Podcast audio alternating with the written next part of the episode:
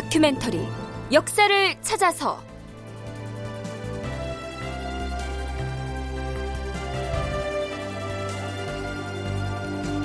제 579편 표해록은 어떻게 만들어졌나? 극본 이상락 연출 김태성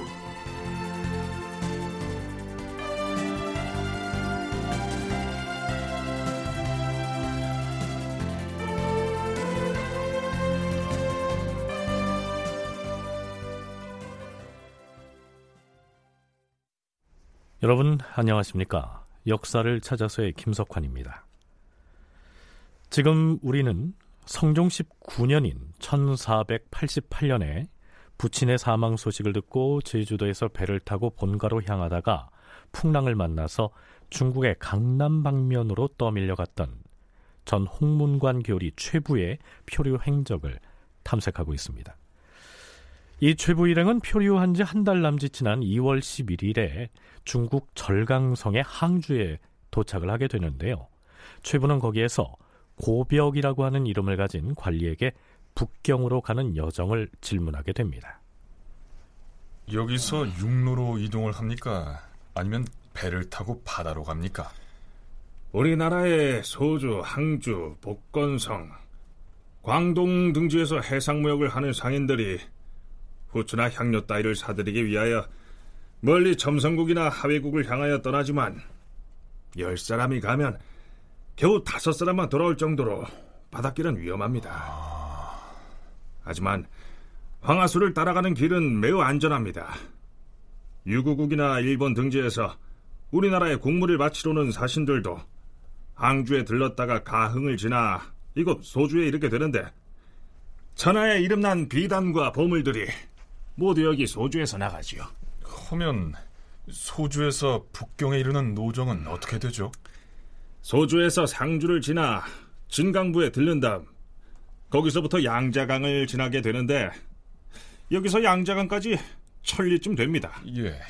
그런데 양자강은 물살이 험해서 풍랑이 없어야만 건널 수 있습니다. 이 바다가 아니라 강인데도 물살이 그리 험하단 말인가요?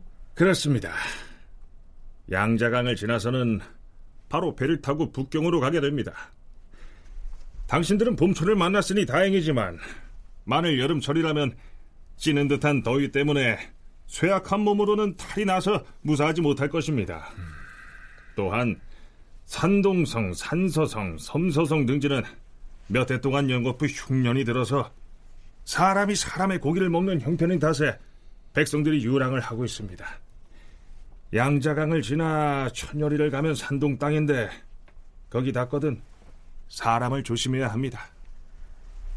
그러니까 최부 일행은 표류 끝에 강남에 표착했다가 거기에서부터는 쌀을 비롯한 물자 운반을 위해서 조성해 놓은 대운하를 따라서 북경에 이르렀다는 얘기가 됩니다. 서울대 규장각 송웅섭 선임연구원과 청운대 김경수 교수의 얘기 들어보시죠. 대략 최부가 표류하다가 어, 정박해서 이제 조선으로 돌아오기까지의 긴 여정이 아, 그 거친 큰 줄기만 보면 그 중국 남부의 영파라고 하는 그 부근에 기착을 한 것 같고요. 아, 그 다음에는 그 육로로 소주, 항주까지 이렇게 갔다가 항주에서 어, 수로를 이용을 해서 북경으로 이렇게 올라오는 그리고 북경에 와서 다시 이제 조선으로 오는 어, 대략적인 큰 흐름의 그 코스들은 그런 경로를 밟았다고 볼 수 있습니다. 그 중국 내륙의 그 강남 대운하를 쭉 한번 따라갔다 온 것으로 보여집니다. 최부가 거쳤던 루트 자체가 그 지금도 쉽지 않을 텐데 당시에 표류하면서 이렇게 갔다는 것은 상당하고 무엇보다 최부라고 하는 사람이 가지는 특징은 유구국에 표류했던 사람들이 남긴 실록에 남긴 기사와 달리 이분의 경우에는 문과에 급제한 사람이거든요. 글쓰기가 되는 사람입니다. 그러니까 상당히 상세할 수 있고 좀 더 구체적일 수 있고 좀 더 내용이 아주 정밀하다고 볼 수 있는 것이 이제 그 최부의 표회록 그가 이런 다양한 루트를 거치면서 눈에서 보고 들었던 것들을 기록을 남겼던 것이 가지는 의미가 그만큼 크다고 볼 수 있겠습니다. 네, 최부가 이 고벽이라고 하는 관리와 항주에서 나눈 얘기 중에는 두 나라의 종교와 관련된 대목도 있습니다. 이런 내용이죠. 우리 항주성의 서쪽에 팔반령이란 산이 있는데 그 산에 오래된 사찰이 있습니다. 예. 그런데 그 절의 이름이 무엇인지 아십니까? 고려사입니다, 고려사. 여기서부터 거리가 시오리밖에 안 되죠. 이 절은 송나라 때 고려 사신이 왔다가 지은 것인데 당신네 나라 사람이 타국에 와서 이처럼 절을 지은 것을 보면 얼마나 불교를 숭상하는지를 알 수가 있습니다.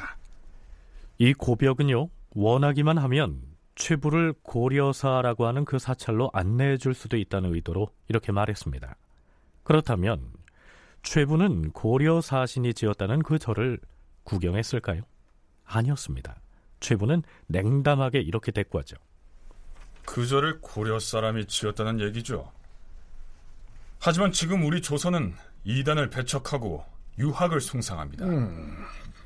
그래서 사람들마다 집에서는 어버이에게 효도하고 바깥에서는 어른을 존경합니다.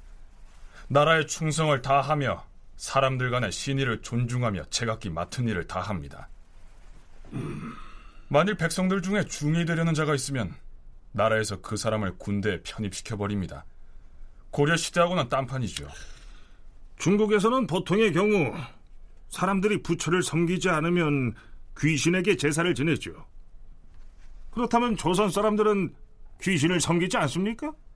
우리나라 사람들은 사당을 세우고 조상에게 제사를 지내는데 이는 당연히 섬겨야 할 조상신을 섬기는 것이지 잡신을 위하는 것은 아닙니다.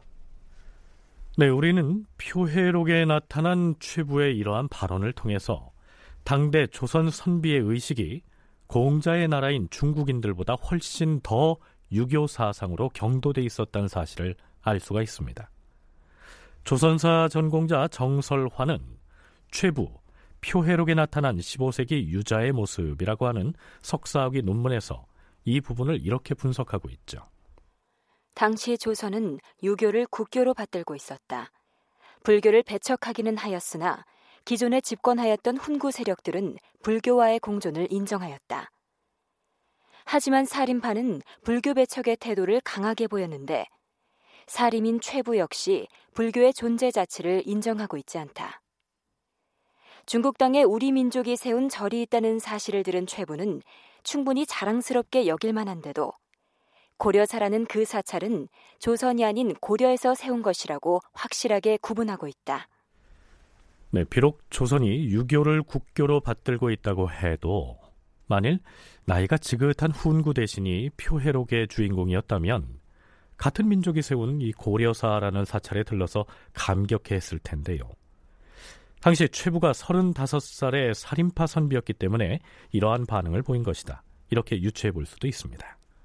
어찌됐든 이러한 최부의 불교 배척의 자세는 나중에 요동에서 계면이라고 하는 승려를 만나서 나누는 대화를 통해서도 극명하게 나타나게 됩니다. 그 승려가 최부에게 조선으로 귀화하고 싶다는 뜻을 표명하죠. 소승의 조상은 본디 조선 사람인데 조부께서 도망하여 이곳 요동으로 이주한 지가 벌써 3세가 되었습니다. 우리들도 본국으로 돌아가 살고 싶은데 다만 조선에서 우리를 중국인으로 인정하여서 중국으로 되돌려 보낸다면 우리들은 필시 외국으로 도망치려 한 죄를 받아서 목숨을 부지하지 못할 것입니다. 그래서 이 마음은 가고 싶지만 발길이 머뭇거릴 뿐입니다. 그대는 불교의 무리임으로 깊은 산속에 있어야 할 것인데 어째서 중의 머리를 하고서 속인의 행동을 하며 여염 속을 드나들고 있는 것인가? 지금 이 중국의 새 황제께서 동궁으로 있을 때부터 불교를 미워하여 새로 설치한 절과 암자를 철거하고 도첩이 없는 승려들을 찾아내어서 속인이 되게 하는 명을 내리시니 의탁할 곳이 없는 지경입니다. 음, 사찰을 철거하여 민가로 만들고 불상을 부수어서 그릇을 만들고 깎은 머리를 기르게 하여 군대에 충당시키려 한다면 이제야말로 황제가 성군임을 알겠도다. 자, 이렇게 싸늘한 반응으로 일관하자 계면이라고 하는 승려는 최부의 말이 끝나기도 전에 가버렸다. 이렇게 기록하고 있습니다. 계면이라고 하는 그 사람을 같은 민족이라고 하는 동포애적인 자세로 받아들인 것이 아니고요. 이단인 불교의 승려로만 여겨서 가차없이 배척해버린 것이죠. 자, 이렇게 보면 최부의 이 표해록은 우리에게 당시 명나라의 이모저모를 알려주는 기록일 뿐만 아니라 조선 사회의 일면을 비추어 보여주는 거울이기도 한 셈이죠. 표해록을 통해서 최부의 조선에 대한 진술 가운데는 아, 분명히 그 당시 조선의 상황들을 이해할 수 있는 아, 여러 가지 뭐, 뭐 이를테면 최부 자신에 대한 그런 자기는 알성시에서 장원급제를 했다. 뭐 중시 물론 이건 그 방목에 다 나와 있는 자료이긴 합니다만 아, 뭐 그런 기록들을 통해서 또는 최부가 평균과는 조금 다를 수는 있지만 부친상을 그렇게 철저하게 지키려고 노력을 했다든가 아, 또는 어, 그 과정에서 그 아랫사람들과의 어떤 대화에서 그 관계들을 볼 수 있다든가 뭐 이런 것들은 또 다른 조선 사회를 이해할 수 있는 어, 중요한 자료로 활용될 수 있을 것 같습니다.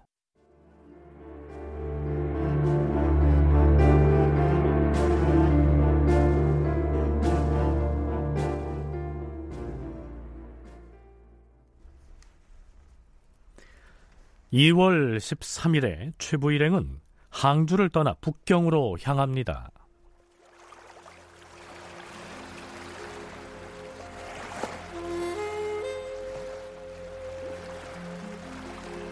우리가 탄 배가 사촌하를 거쳐서 동으로 올라가니 강의 남쪽 언덕에 석축으로 쌓은 두 개 길이가 30여리나 되었다. 한신이라는 관원이 내게 물었다. 아, 당신의 어머니께서는 지금 당신이 여기 있는 것을 아실까요? 지금 어머니는 망망한 바다 건너에 아득히 멀리 계신 탓에 내가 소식을 전할 길이 없으니 어머니는 필시 내가 벌써 고기밥이 되었을 줄로 생각하실 겁니다. 어머니 마음을 이다지도 상하게 하고 있으니 나같이 불효한 자가 또 어디 있겠습니까? 당신의 나라에서 베풀어 준 두터운 은혜를 입어서 고국에 살아 돌아가게 되면 어머니는 마치 저승에서 살아온 자식을 만난 듯할 것이니 그 기쁨을 어찌 헤아릴 수 있겠습니까? 자, 강을 따라서 북경을 향해 가는 배 안에서 명나라의 관원들은 최부와 이야기를 나누기 위해서 서로 자리를 바꿔가면서 친근감을 표시합니다. 우리나라에서 일찍이 낭중 기순과 행인 장근이 조선의 사신으로 가서 지은 시들을 모아서 황화집이라는 시집을 엮었는데 거기 보면 조선의 선비들이 화답하여 지은 시도 올라 있습니다. 그 서거정의 시가 맨 처음에 올라 있던데 그분은 지금 매우 높은 관직에 있겠지요. 그 양반은 지금 의정부 좌찬성입니다. 음, 서거정 그 양반은 문장으로 보아하니 조선에서도 매우 높이 평가될 인물이라고 생각하는데 사실이지요. 자, 중국 관원들의 이러한 칭찬에 빈말로라도 뭐라고 맞장구를 칠 만도 한데요. 최부는 아무런 대꾸도 하지 않습니다. 이걸 두고 훈구 대신인 서거정에 대해서 젊은 청요직 살림인 최부가 비판적인 인식을 갖고 있었기 때문이 아니냐 이렇게 분석하기도 하는데요.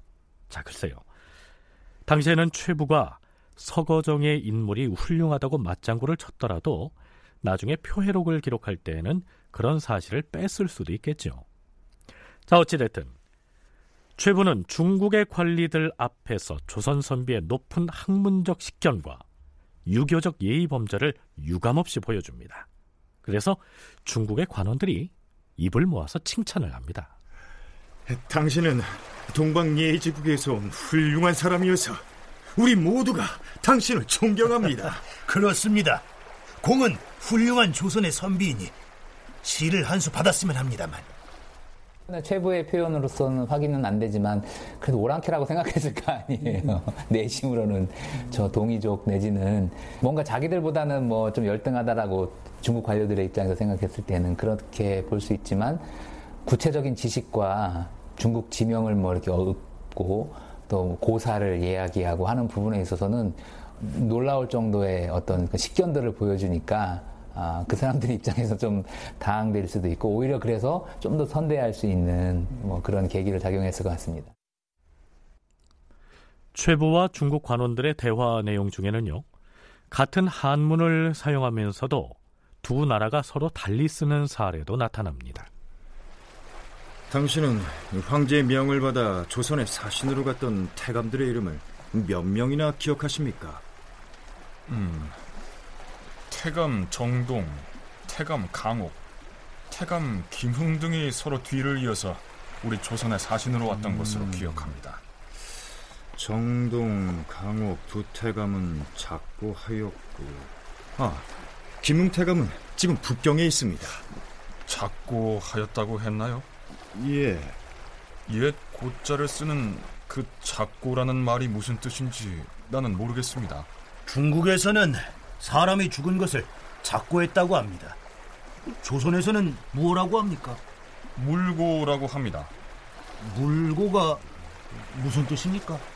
물건 할 때 쓰는 그 물은 일을 나타내고 고는 없다는 뜻입니다. 죽은 자가 다시 일을 할 수 없다는 뜻이죠. 귀국에도 학교가 있습니까? 이따뿐입니까? 서울에는 성균관이 있고 왕실 자제의 교육을 담당하는 종학을 비롯하여 중학, 동학, 서학, 남학 등이 있습니다.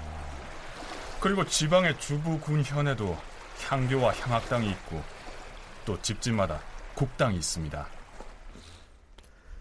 이외에도 표회록에는 최부가 북경에 이르기까지 살펴본 지형 지세를 비롯해서 여러 가지 내용들이 소상하게 올라와 있습니다.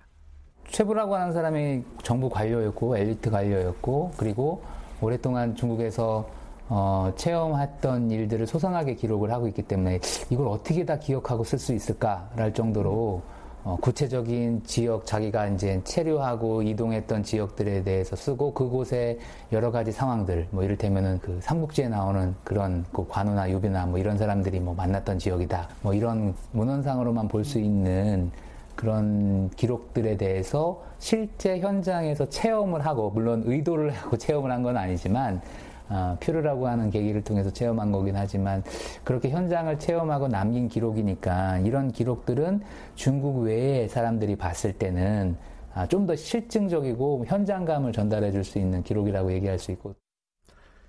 자, 드디어 4월 7일 최보는 표류한 지 석 달이 지나서야 명나라의 서울인 북경에 도착합니다.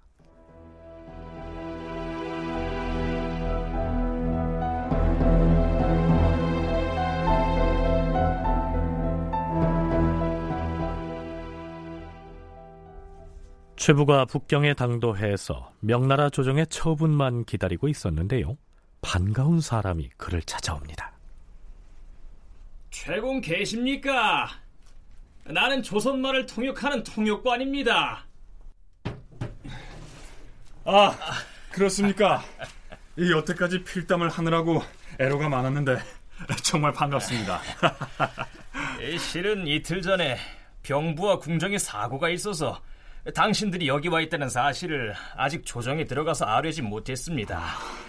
내일까지는 반드시 알리겠습니다. 천하의 궁박한 사람으로 나 같은 사람이 어디 있겠습니까? 아버지는 돌아가시고 어머니는 늙으시고 아우는 어리고 집은 가난하여 아버지 장례를 치를 준비도 못하고 있을 터인데 내가 또 표류하여 여기로 왔으나 소식을 알릴 길이 없으니 내 어머니와 아우가 어찌 내가 이렇게 살아있는 줄을 알겠습니까? 청컨대 귀하께서는 이 사정을 예부에 보고하여서 내가 여기 오래 머물지 않게 하여 주십시오. 에이, 당신이 살아있다는 사실은 귀국의 재상인 안철양이 이미 알고 돌아갔습니다. 아, 아니, 안재상이 내가 살아있는 것을 어찌 알았나요?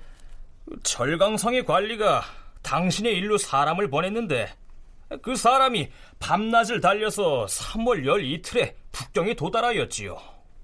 그래서 조정의 주본을 작성하여 올렸는데 그 마침 북경에 와 있던 조선의 재상이 그것을 베껴 가지고 돌아갔으니 당신 집에서는 분명히 4월 금음이나 5월 초에는 당신이 살아있다는 소식을 알게 될 터이니 걱정할 것도 없습니다.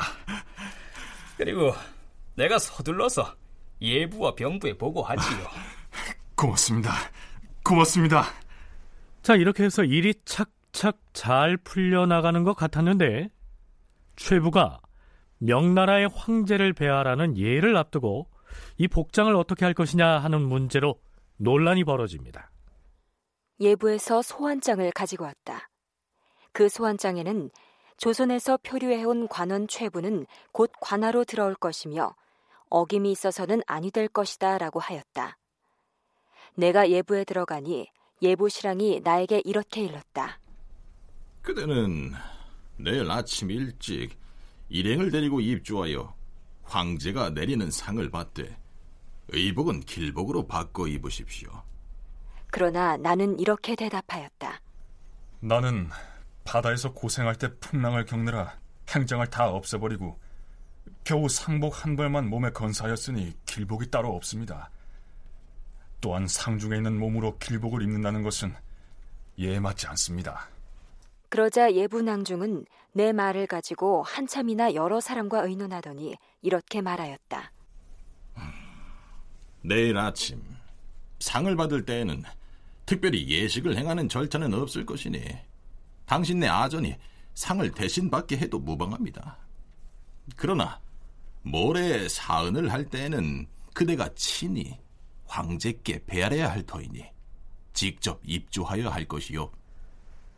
그러니까 명나라 조정에서 수여하는 상을 받는 때에는 별도의 의례를 하지 않기 때문에 아랫사람을 대신 보내도 되지만 황제를 직접 배하라는 의식을 치를 때에는 최부가 직접 참여해야 한다는 얘기죠. 자, 다음 날인 4월 10일.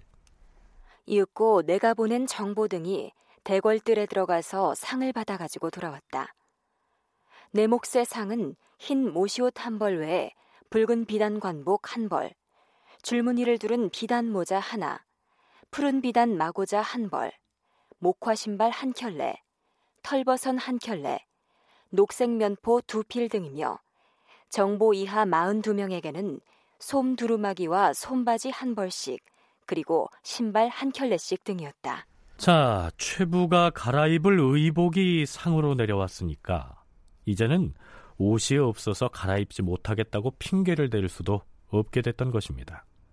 최부는 해당 관원을 찾아가서 이 상복을 벗을 수 없는 사정을 얘기합니다. 나는 부모상을 당한 자로서 만일 길복을 입는다면 이는 효가 아니라고 비난을 받습니다.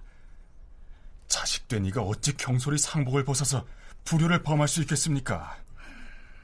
오늘 내가 예부상서 대인과 함께 의논하였는데 지금은 친상은 가볍고 천은이 무거우니 직접 나아가서 사은 숙배하는 예를 패할 수는 없어.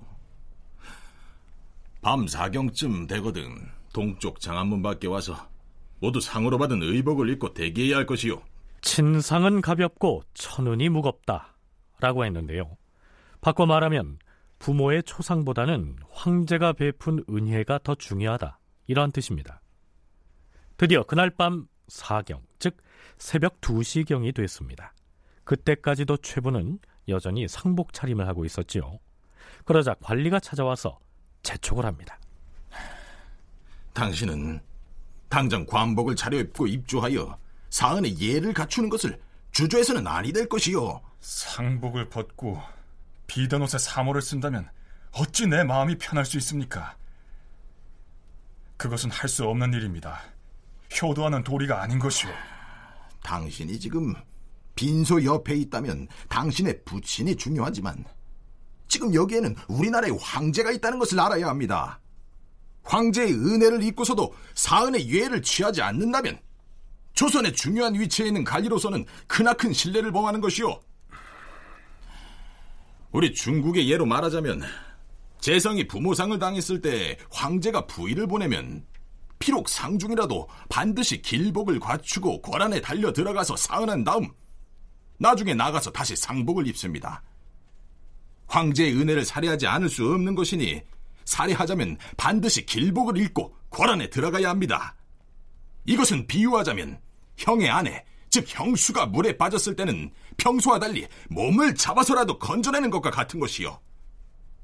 당신의 지금 길복을 입어야 하는 것은 사정이 그러하기 때문이요.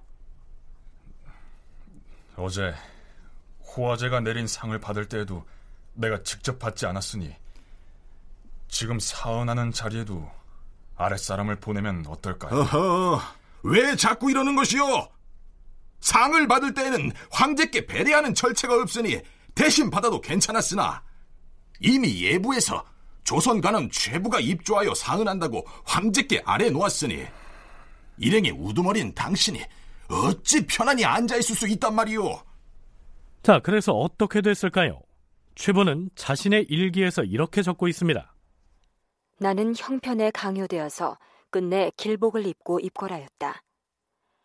단층으로 된 문과 2층으로 된 큰 문을 지나 들어가니 또 2층 대문이 나왔다.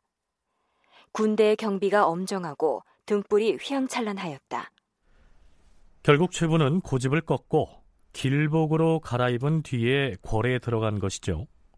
그렇다면 이 최부가 명나라 황제를 직접 대면했느냐 하면 그건 아니었습니다. 동틀 무렵에 조관들이 차례로 문 앞에 열을 지어 섰다. 관리가 나를 인도하여 조신들의 줄에 서게 하고 내가 데리고 온 아랫사람들도 또 하나의 대열을 지어서 국자감 생원들의 뒤쪽에 세웠다. 이리하여 그 자리에서 다섯 번 절하고 세 번 머리를 조아렸다. 그러니까 황제를 직접 배알한 것이 아니고요. 여러 신하들 뒤쪽에 줄을 서서 절을 한 다음에 그냥 물러나온 것입니다. 그걸로 끝이었죠. 그런데 이 사은의 예를 준비하는 과정에서 최부가 길복으로 갈아입는 것을 한사코 거부하고 이 낡은 상복을 고집했다는 기록을 되짚어 볼 필요가 있습니다. 자, 송웅섭 연구원의 얘기 먼저 들어보시죠. 최부가 상복을 고집하고 유교 의례를 철저하게 시행하려고 하는 어떤 이런 자세들을 보이는 것도 어, 그 당시에 그 청요직 관리들은 그런 것에 있어서 오점을 남기지 않으려고 노력하고 오점을 남기게 되면 실제로 이후에 출세라든가 관직 승진에 있어서 무리가 일어나고 그거는 불이익을 당하기도 하거든요. 그러니까 이념적 지향과 현실적 어떤 그 승진이라고 하는 것이 같이 사실은 맞물리게 되면서 어, 그의 몸에 자연스럽게 사실 이게 조선 후기 조선 이 시기 이후에 관료들의 일반적인 양상으로 자리 잡게 되는 것이죠. 지향과 현실 권력과의 연계 속에서 철저하게 더 어, 그들의 가치를 수호하려고 지키려고 하는 그런 태도들이 나오는 것이죠. 최부 역시 뭐 그렇다고 할 수 있습니다. 네, 사헌부와 사간원의 간관, 또 홍문관의 관원, 사초를 기록하는 사관, 그리고 이조 전랑 등을 청요직이라고 합니다. 이 청요직은 더 높은 관직으로 나아가기 위해선 반드시 거쳐야 하는 직책이지요. 그런데요, 이 청요직에 있는 기간에 부모의 상을 당한 경우 상례 등을 유교적 법도에 따라서 제대로 이행하지 않으면 장차 출세하는 데 큰 흠결이 되는 것이다. 이런 얘기입니다.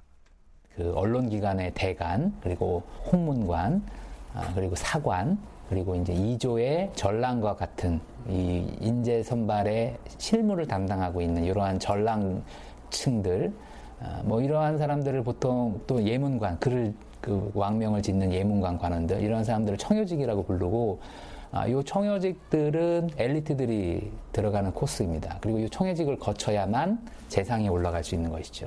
조선의 그 승진 관, 관료제도의 그 승진 체계들을 보면 요 청여직을 거쳐서 승지를 거쳐서 뭐 이렇게 재상으로 올라가는 이 코스를 밟는데 아, 요 청여직들이 독자적인 영향력들을 발휘하는 시점이 성종대입니다. 그러니까 김종직 문인이라고 하는 사람도 사실 이 청여직 관료로서 어, 여러 가지 그 능력들을 발휘하고 있었던 것이죠. 최부 역시 그러한 사람으로 보아야 될 것 같습니다. 네, 그리고 또 한 가지를 유추해 볼 수 있습니다. 사실 조난을 당해서 죽을 뻔했다가 천신만고 끝에 목숨을 건진 처지에서 황제를 배알하러 간다고 옷을 갈아입으라고 했을 때 난 상복을 벗을 수 없다.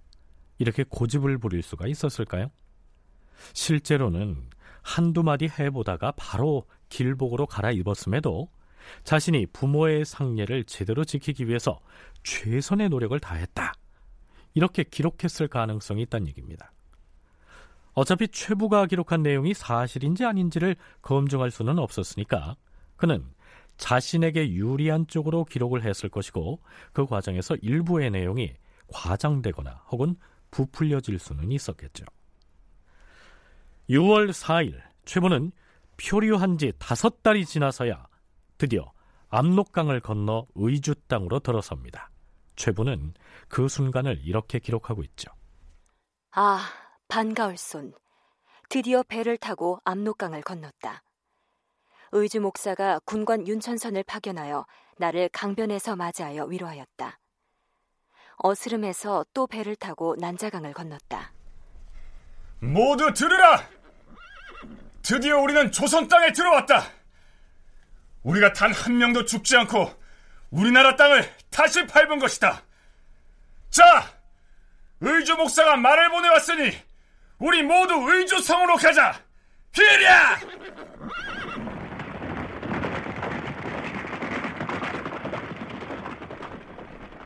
이렇게 해서 최부 일행은 제주도를 출발한 지 정확하게 5개월 하고도 하루 만에 조선 땅에 발을 디딘 것입니다.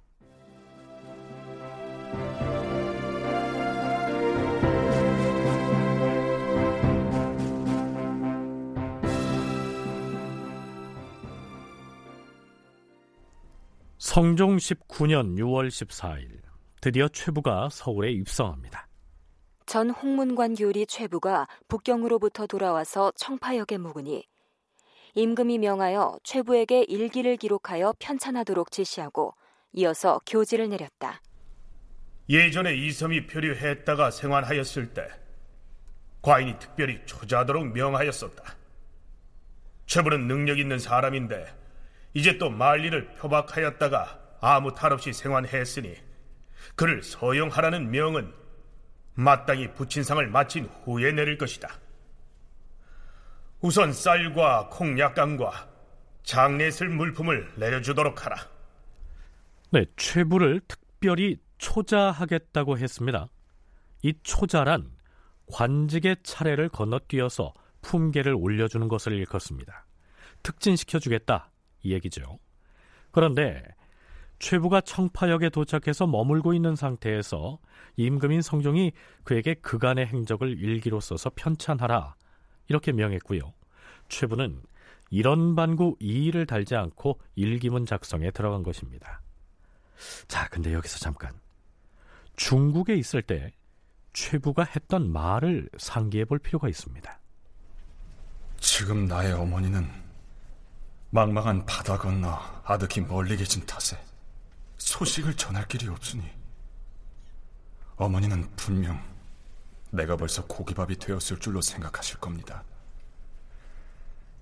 어머니의 마음을 이다지도 상하게 하고 있으니 나같이 나같이 불효한 자가 또 어디 있겠습니까?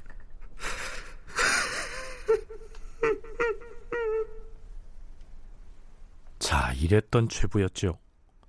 그리고 황제를 배알하러 간다는 데에도 돌아가신 아버지에 대한 효도를 다하기 위해서 끝끝내 상복을 벗지 않겠다고 고집을 부렸던 둘도 없는 효자였습니다. 그랬던 그가 자신을 애타게 기다리고 있을 어머니에게 당장 달려가지 않고요.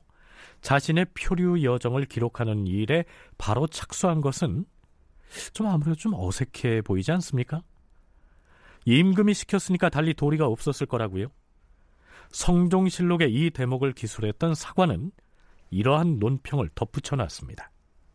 최부가 만약 이때 임금에게 살해를 하고 자신은 부친상을 당한 처지이니 어미를 보고 난 후에 일기를 찬집하겠다고 하였다면 임금도 반드시 따르셨을 것이고 사람들도 끼어들어 말을 하지는 못하였을 것인데 지금 그렇게 하지 않았으므로 훗날에 논란을 초래한 것이다. 최부가 이런 일로 자신에게 누가 되게 하였으니 이는 그가 지나친 것이다. 얼마나 좋았겠어요. 뭐 고국에 돌아온 기쁨 그리고 사실은 이거는 천행이죠. 최부와 같은 경험은 누구도 할 수 없었던 경험이죠. 굳이 뭐 역사적으로 이렇게 비교를 해보자면 아, 고려 시대의 이재영 같은 사람들 어, 이런 사람들이 이제 총선왕을 네, 따라서 예, 음. 남방까지도 왔다 갔다 했으니까 뭐 이런 정도의 경험을 그런 고, 고위급 또는 엘리트 출신들 중에서는 어, 그러니까 누가 가서 경험을 하느냐에 따라서 보고 느끼고 적을 수 있는 어떤 이런 범위들이 달라지니까 음. 최부에게 있어서는 뭐 그런 기회였고 그런 것들을 자연스럽게 이렇게 문장으로 옮겨 적을 수 있는 하지만 그는 어, 상주였다는 것이죠. 그리고 어, 생사조차도 한동안 알 수 없는 그래서 그의 살아있는 모친 에게 있어서 빨리 가서 아버지에게 예를 치르고 어머니에게 그 자신이 살아있다는 걸 보여줘야 되는데. 네, 고려 시대에 당대 최고의 원로 유학자였던 이재현이 충선왕을 따라서 중국의 남방을 둘러보고 왔었는데요. 최부는 고작 35의 나이에 중국의 남방에서 북경에 이르는 구석구석을 둘러보는 이 황금 같은 경험을 했고요. 더군다나 함께 갔던 43명이 한 사람도 다치지 않고 살아온 데다가 임금으로부터는 특별 진급까지 약속을 받았으니 기분이 무척 들떴었겠죠. 그 당시에 청요직들이 영향력이 확대되는 맥락들을 좀 이해하실 필요가 있을 것 같습니다. 아, 사회 전반적으로 유교를 아주 철저하게 지켰기 때문에 이러한 것이 최부가 상을 제대로 치르지 못한 부분들이 비판받을 수도 있고 어, 하지만 그런 측면도 있지만 전반적으로 봤을 때는 관직 인선에 있어서 인사 이동에 있어서 특히 청여직 대간 특히 이제 대간과 같은 직책을 역임할 때는 무리를 일으킨 사람들은 제외되는 기조들이 이제 성종대부터 정착을 하거든요. 어, 표회록에는 표회록만 보면 어, 최부는 뭐 만고의 그 효자인 거죠. 상복을 입고 황제를 보려고 할 때도 이제 갈아입으려고 하지 않고 자기는 지금 상을 치르는 사람이다. 아, 근데 막상 조선에 왔을 때는 네가 경험한 거를 일기로 남겨라라고 왕명이 떨어지니까 사회의 분위기가 유교적인 의례를 철저히 지키는 기류였는데도 불구하고 임금이 시킨다고 해서 아버지의 장례도 뒤로 미루고 고분고분 응한 것은 문제가 있었던 얘기입니다. 만약 이때 최부가 주상 전하, 마땅히 어명을 받들어 표류 중에 보고 듣고 느꼈던 일들을 상세히 기록하여 올리겠사옵니다. 하오나 전하, 신의 아비가 상을 당하여 장례를 치르지 못하고 있사옵니다. 더구나 노심초사하고 있을 노모에게 마땅히 아들의 모습을 보여주는 것이 효의 도리라 여기옵니다. 송구하오나 먼저 본가에 가서 노모에게 안부를 전하고 아버지의 상을 치르게 하여 주시옵소서. 이렇게 말했더라면 평소에 예와 효를 누구보다도 중시해온 성종도 그것이 자식의 도리다. 마땅히 그리하라. 이렇게 윤호를 했을 것이란 얘기입니다. 서울에 일기를 쓰면서 체류하고 있는 동안 그 친구들이 왕래를 해서 여러 가지 그 상황들 막 이야기하고 담소를 나누는 그런 모습들도 있었습니다. 그러니까 어, 전체적으로 봤을 때는 아, 일단은 성종이 아주 학식 있고 예를 중시하는 임금이었고 당시에는 성군으로 당대부터 우리 임금 훌륭한 임금이라고 하는 그렇게 일컬어지는 사람이었으니까 성종에게 자기가 효의 어떤 그 의무를 다하기 위해서 먼저 예를 치른 다음에 왕명을 받아서 일기를 찬진하겠다. 라고 해도 성종은 충분히 들어줬을 거다. 사신이 그렇게 논평을 해요. 근데 그런 성종의 그 자질들을 최부가 알고 있었음에도 불구하고 굳이 명을 받아서 먼저 짚고 내려갔다. 이게 아쉽다. 최부의 이러한 행동은 나중에 논란거리로 대두가 됩니다.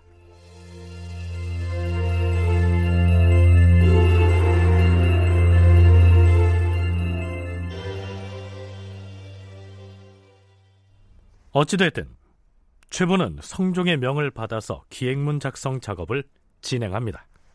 성종 19년 6월 22일 최부가 중국에서 보고 들은 일을 일기로 기록하여 엮어내자 임금이 아비의 상을 당한 그에게 옷감 50피를 내려주었다.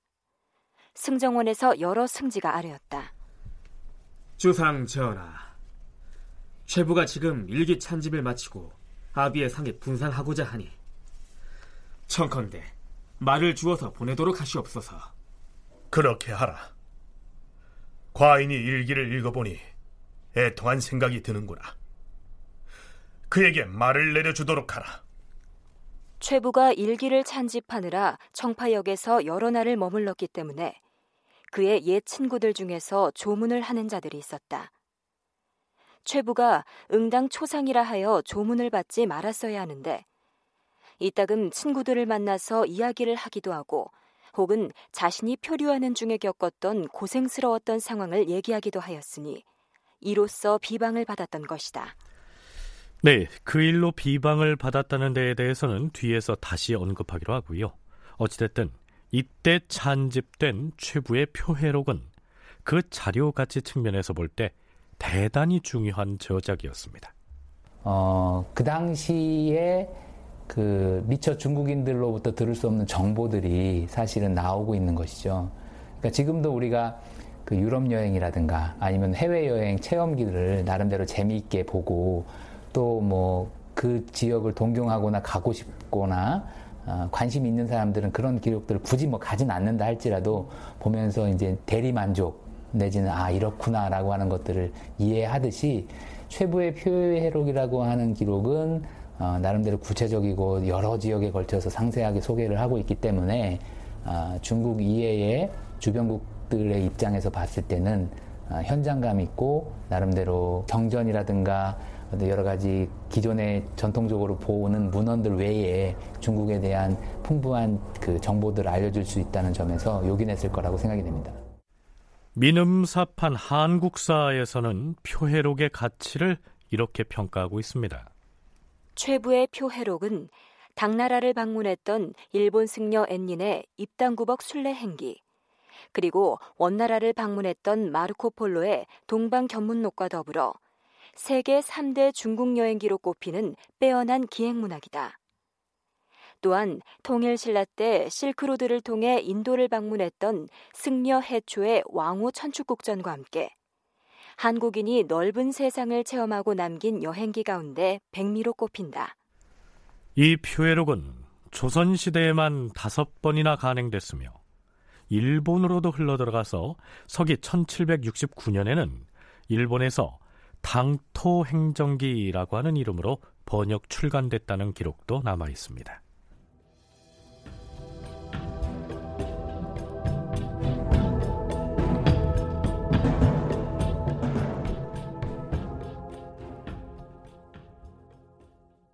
네, 최부를 비롯해서 제주 앞바다에서 조난을 당했던 43명의 인원이 한 사람도 희생되지 않고 생還할 수 있었던 것은 여러 요인이 있었겠으나 우선 그들이 탄 배가 매우 튼튼했다는 사실을 빼놓을 수 없겠죠. 본래는 제주에 관하에서 제공하는 관선을 타고 떠나게 돼 있었는데요. 제주 목사가 특별히 사찰 소유의 튼튼한 배를 구해줘서 최부 일행이 그 배를 타고 나섰던 것입니다. 그래서 성종은 특별히 제주 목사에게 상을 내리게 됩니다.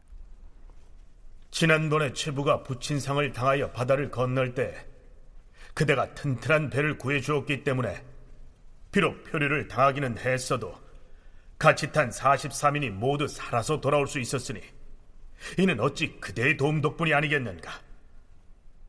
과인이 이를 매우 가상하게 여겨서 특별히 옷감을 내려서 상을 주는 것이니 도착하거든 수령하라. 그리고 성종 19년 8월 4일에는 최부가 중국의 지방 관리를 졸라서 그 제작법을 배워온 수차를 만들어서 임금에게 바칩니다. 최부가 부친의 3년상을 치른 뒤인 성종 22년 11월 22일 성종은 몇몇 관리에 대한 인사 발령을 단행합니다. 그 내용은 이렇습니다. 성건을 이조 판서 겸 세자 좌빈객으로 이계동을 형조 판서로 송영을 이조 참판 겸 세자 우부빈객으로 최부를 사음부 지평으로 노공필을 지중추 부사로 임명하노라. 그런데 이로부터 40여일이 지난 성종 23년 1월 7일 사헌부 지평으로 임명된 바 있는 최부가 임금을 찾아옵니다. 주상 전하. 무슨 일인가? 신이 사헌부 지평에 제수된 지도 이미 여러 날이 지났는데도 사관원에서 아직 서경을 해주지 않고 있어옵니다. 청컨대 신으로 하여금 피혐하게 하시옵소서. 그러고 보니 과인이 그대에게 사헌부 지평을 제수한 지가 한 달이 훌쩍 넘지 않았는가.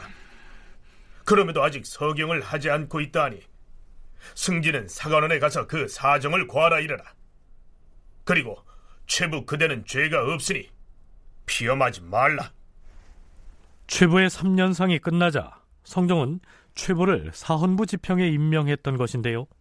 사관원에서 그 임명장에 서명을 안 해주고 있으니 최부는 대간의 논핵이 풀릴 때까지 벼슬 자리에서 물러나서 대기하겠다고 아랜 것입니다.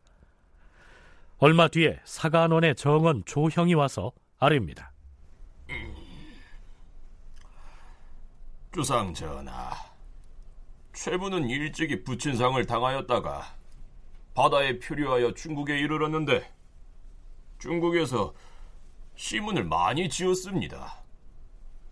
그런데 시를 지은 것이야 살 길을 구하기 위해서였으니 어쩔 수 없었다 할 것이오나.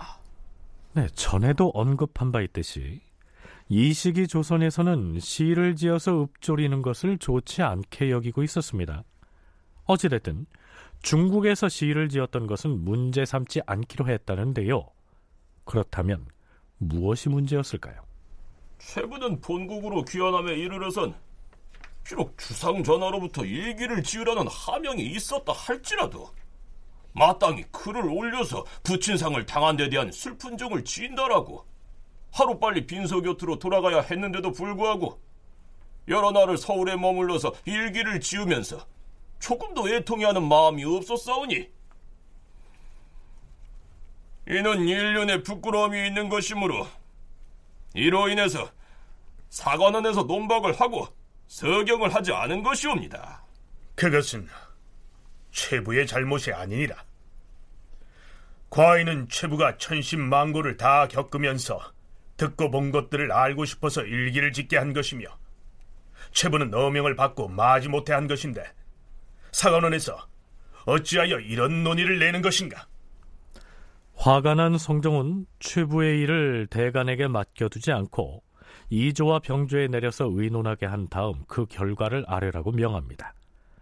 이조 판서 홍기달과 병조 판서 한치형은 이렇게 보고하죠. 주상 전하, 최부는 전하의 명령을 받들어 일기를 찬술하고 있었으므로 갑자기 집에 갈 수가 없었던 것이지 일부러 머문 것이 아니옵니다. 그렇사옵니다. 최부는 제주에 있다가 부친상 소식을 듣고 즉시 달려가던 중에 태풍으로 인하여 대양에 표박하게 되었고 구사 일생으로 겨우 중국 땅에 도달하여 남경으로부터 연도까지의 수륙 만리를 온갖 고생을 겪고 본국으로 돌아올 수 있었사옵니다. 부친상 소식을 들은 지는 많은 시일이 지났사오나 하물며 전하의 명령을 받들어 일기를 찬술하고 있었으니 그 정상은 용서할 만하옵니다. 최부는 멀리 중국 땅에 도달하여 여러 곡절을 겪었으므로 과인에게 와서 복명하지 아니할 수 없었을 것이다. 또 그가 듣고 본 것은 날이 오래되면 점점 잊어버리기 때문에 과인이 속히 일기를 찬술하여 바치도록 명령하였는데 어떻게 본가인 나주로 갑자기 돌아갈 수 있었겠는가? 정상이 용서할 만하다. 더 이상 거론하지 말라. 임금이 그렇게 말했다고 대간에서 입을 다물 리 없었겠죠. 성종으로서도 그 처지가 애매하게 됐습니다. 최부가 중국에서 막 돌아와서 청파역에 머물고 있을 때 일기를 써서 편찬하도록 명을 내린 쪽은 성종 자신이었는데요. 대간에서는 그것을 불효로 몰아가고 있었던 것입니다. 그렇다면 성종이 신하의 불효를 조장한 셈이 되는 것이죠.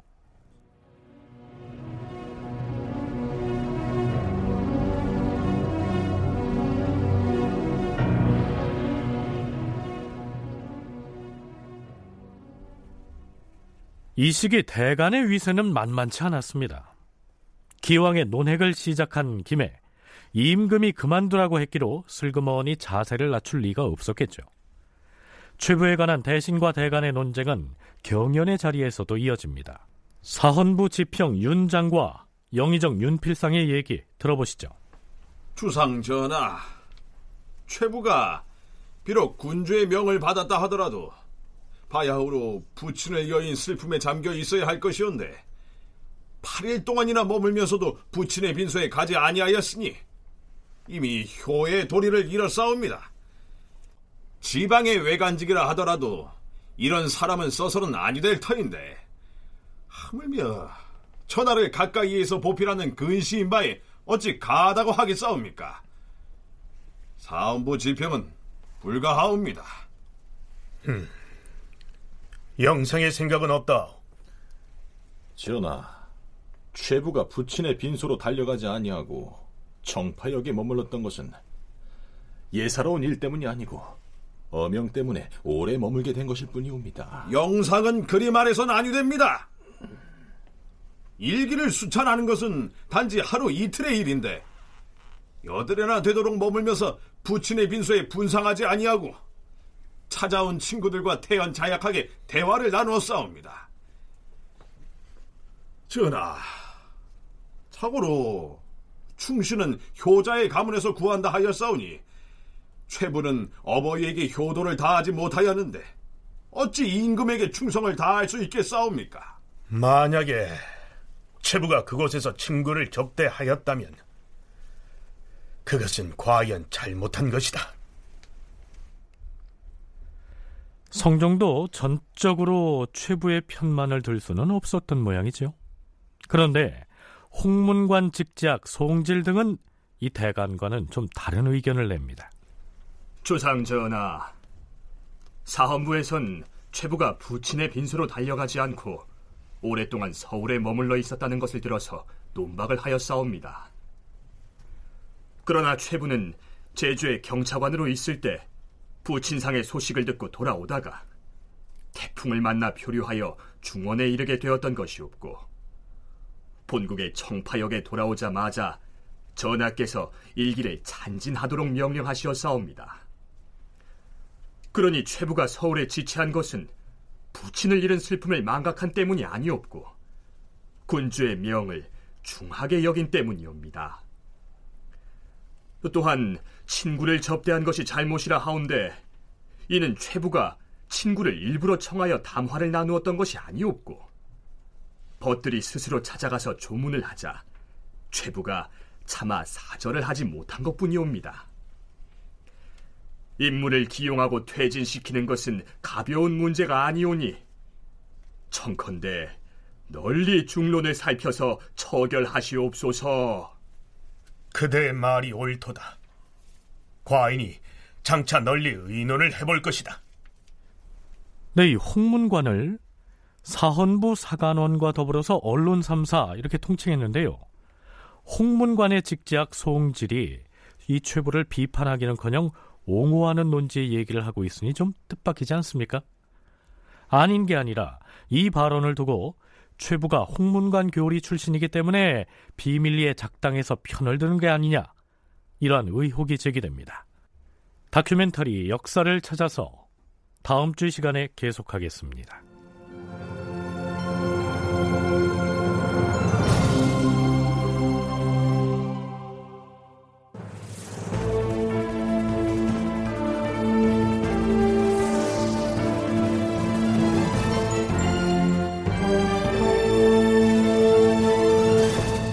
다큐멘터리 역사를 찾아서 제 579편 교회록은 어떻게 만들어졌나 이상락 극본 김태성 연출로 보내드렸습니다.